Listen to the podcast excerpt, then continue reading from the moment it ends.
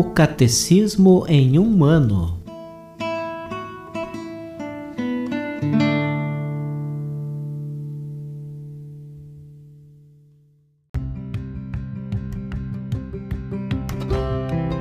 Olá, eu sou Gabriel, seminarista da Diocese de Ponta Grossa, no Paraná. Você está ouvindo o podcast O Catecismo em um ano. Vamos ler todo o Catecismo da Igreja Católica ao longo de 365 episódios.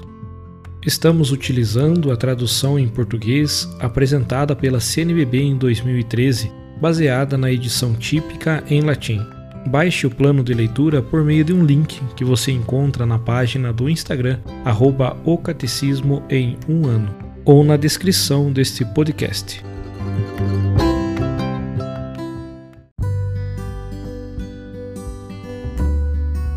Este é o dia 314 do podcast O Catecismo em um Ano.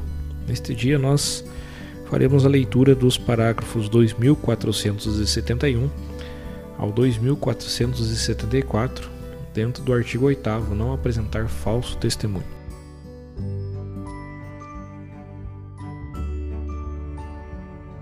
Dar testemunho da verdade. Diante de Pilatos, Cristo proclama que veio ao mundo para dar testemunho da verdade. Cristão, não tem vergonhas de dar testemunho a favor de nosso Senhor, conforme segunda carta a Timóteo, capítulo 1, versículo 8. Nas situações que requerem a declaração da fé, o cristão deve professá-la sem equívoco, a exemplo de São Paulo diante de seus juízes. Ele deve manter a consciência irrepreensível diante de Deus e dos homens. Atos dos Apóstolos, capítulo 24, versículo 16. O dever dos cristãos de tomar parte na vida da igreja os leva a agir como testemunhas do Evangelho e das obrigações dele decorrentes. Esse testemunho é transmissão da fé em palavras e atos. O testemunho é um ato de justiça que comprova ou dá a conhecer a verdade. Todos os cristãos, onde quer que vivam, devem manifestar, pelo exemplo de vida e pelo testemunho da palavra, o novo homem que revestiram pelo batismo e a virtude do Espírito Santo que os revigorou pela confirmação. O martírio é o supremo testemunho prestado à verdade da fé, designa um testemunho que vai até a morte o mártir dá testemunho de Cristo, morto e ressuscitado, ao qual está unido pela caridade. Dá testemunho da verdade, da fé e da doutrina cristã. Enfrenta a morte num ato de fortaleza. Deixai-me ser comida pelas feras. É por elas que me será concedido chegar até Deus. Com maior cuidado, a Igreja recolheu as lembranças daqueles que foram até o fim para testemunhar a fé. São as atas dos mártires. Constituem os arquivos da verdade escritos em letras de sangue. De nada me servirão os encantos do mundo e dos reinos deste mundo. Melhor para mim é morrer para me unir por Cristo Jesus do que reinar até as extremidades da terra. É a Ele que morreu por nós que eu procuro.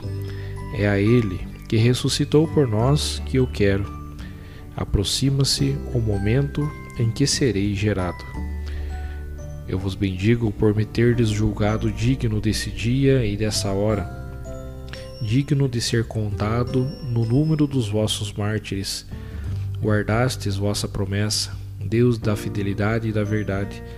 Por essa graça e por todas as coisas eu vos louvo, vos bendigo e vos glorifico pelo eterno e celeste sumo sacerdote, Jesus Cristo, vosso Filho bem-amado. Por ele, que está convosco e com o Espírito, vos seja dada a glória, agora e por todos os séculos. Amém.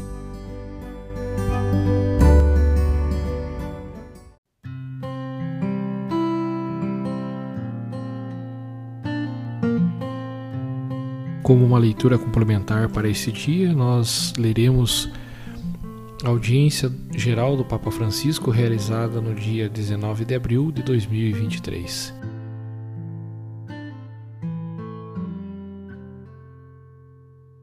Catequeses, a paixão pela evangelização, o zelo apostólico do crente.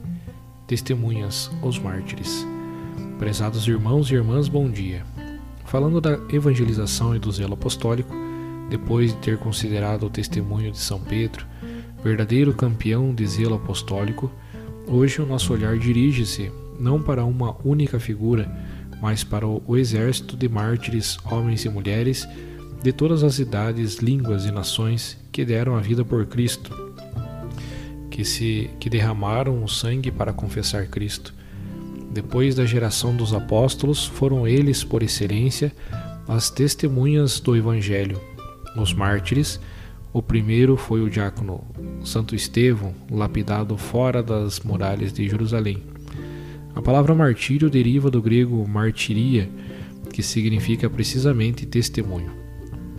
Mártir é uma testemunha, alguém que dá testemunho até derramar o sangue. No entanto, em breve, o termo mártir passou a ser utilizado na igreja para indicar quem dava testemunho até a efusão do sangue, ou seja, no início a palavra martiria indicava o testemunho dado todos os dias, mais tarde passou a ser usada para indicar quem dá a vida com a efusão. Contudo, os mártires não devem ser vistos como heróis que agiram individualmente, como flores brotadas num deserto, mas como frutos maduros e excelentes da vinha do Senhor, que é a Igreja. Em particular, participando assiduamente na celebração da Eucaristia, os cristãos eram levados pelo Espírito a colocar a própria vida na base desse mistério de amor, ou seja, na constatação de que o Senhor Jesus tinha dado a sua vida por eles e, por conseguinte, também eles podiam e deviam dar a vida por ele e pelos irmãos. Uma grande generosidade, o caminho do testemunho cristão. Santo Agostinho realça frequentemente esta dinâmica de gratidão e de reciprocidade gratuita do dom. Eis, por exemplo, o que ele pregava por ocasião da festa de São Lourenço. São Lourenço era diácono da Igreja de Roma Ali era ministro do sangue de Cristo e onde, pelo nome de Cristo, derramou o seu sangue. O beato apóstolo João expôs claramente o mistério da ceia do Senhor, dizendo: Cristo deu a sua vida por nós, também nós devemos dar a nossa vida pelos irmãos. Irmãos, Lourenço compreendeu tudo isto, compreendeu e pô-lo em prática, e retribuiu verdadeiramente o que tinha recebido naquela mesa. Amou Cristo na sua vida, imitou-o na sua morte. Era assim que Santo Agostinho explicava o dinamismo espiritual que animava os mártires. Com estas palavras, os mártires amam Cristo na sua vida e imitam-no na sua morte. Caros irmãos e irmãs, hoje recordemos todos os mártires que acompanharam a vida da Igreja como eu já disse muitas vezes, eles são mais numerosos no nosso tempo do que nos primeiros séculos. Hoje há muitos mártires na igreja, numerosos porque, por confessarem a fé cristã, são expulsos da sociedade ou vão para a prisão. São tantos. O Concílio Vaticano II lembra-nos que o martírio, pelo qual o discípulo se torna semelhante ao Mestre, que livremente aceitou a morte para a salvação do mundo, e a ele se conforma no derramamento do sangue, é considerado pela Igreja como o dom insigne e prova suprema de caridade. A imitação de Jesus e com a sua graça, os mártires transformam a violência de quem rejeita o anúncio em ocasião suprema de amor, que vai até ao perdão dos próprios algozes. Isto é interessante. Os mártires perdoam sempre os algozes. Estevão, o primeiro mártir, morreu rezando. Senhor, perdoa-lhes, não sabem o que fazem. Os mártires rezam pelos algozes. Embora só alguns sejam chamados ao martírio, todos, porém, devem estar dispostos a confessar a Cristo diante dos homens e a segui-lo no caminho da cruz no meio das perseguições que nunca faltarão à igreja. Mas a perseguição é algo daquela época? Não, não de hoje. Hoje há perseguições de cristãos no mundo, muitas, tantas. Há mais mártires hoje do que nos primeiros tempos. Os mártires mostram-nos mostram que cada cristão é chamado ao testemunho da vida, até quando não chega a efusão do sangue, fazendo de si mesmo um dom a Deus e aos irmãos a imitação de Jesus. E gostaria de concluir recordando o testemunho cristão presente em todos os cantos do mundo. Penso, por exemplo, no Iêmen, uma terra há muitos anos ferida por uma guerra terrível, esquecida, que causou tantos mortos e ainda hoje faz sofrer tantas pessoas, especialmente crianças. Precisamente nesta terra houve testemunhos resplandecentes de fé, como das irmãs missionárias da caridade que ali deram a vida. Ainda hoje elas estão presentes no Iêmen, onde oferecem assistência a idosos, enfermos e a pessoas portadoras de deficiência. Algumas delas sofreram martírio, mas as demais continuam arriscando a vida, mas vão em frente, recebem todos de qualquer religião, porque a caridade e a fraternidade não têm fronteiras. Em julho de 1998, a irmã Aleta, a irmã Zélia e a irmã Michael, a caminho de casa depois da missa, foram mortas por um fanático porque eram cristãs. Mais recentemente, pouco depois do início do conflito ainda em curso, em março de 2016, a irmã Anselme, a irmã Marguerite, a irmã Reginite e a irmã Judite foram mortas com alguns leigos que as ajudavam na obra de caridade no meio dos últimos. São os mártires do nosso tempo. Entre estes leigos assassinados, além dos cristãos, havia muçulmanos que trabalhavam com as religiosas. É comovedor ver que o testemunho do sangue pode aproximar pessoas de diferentes religiões. Nunca se deve matar em nome de Deus, pois para ele somos todos irmãos e irmãs mas juntos podemos dar a vida pelos outros.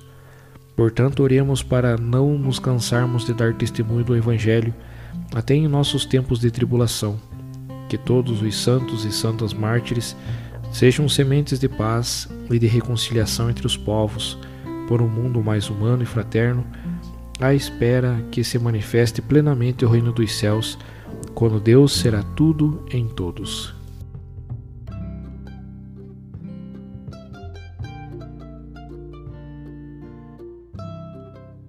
Os textos dos discursos papais encontram-se na íntegra no site da Santa Sé, vatican.va.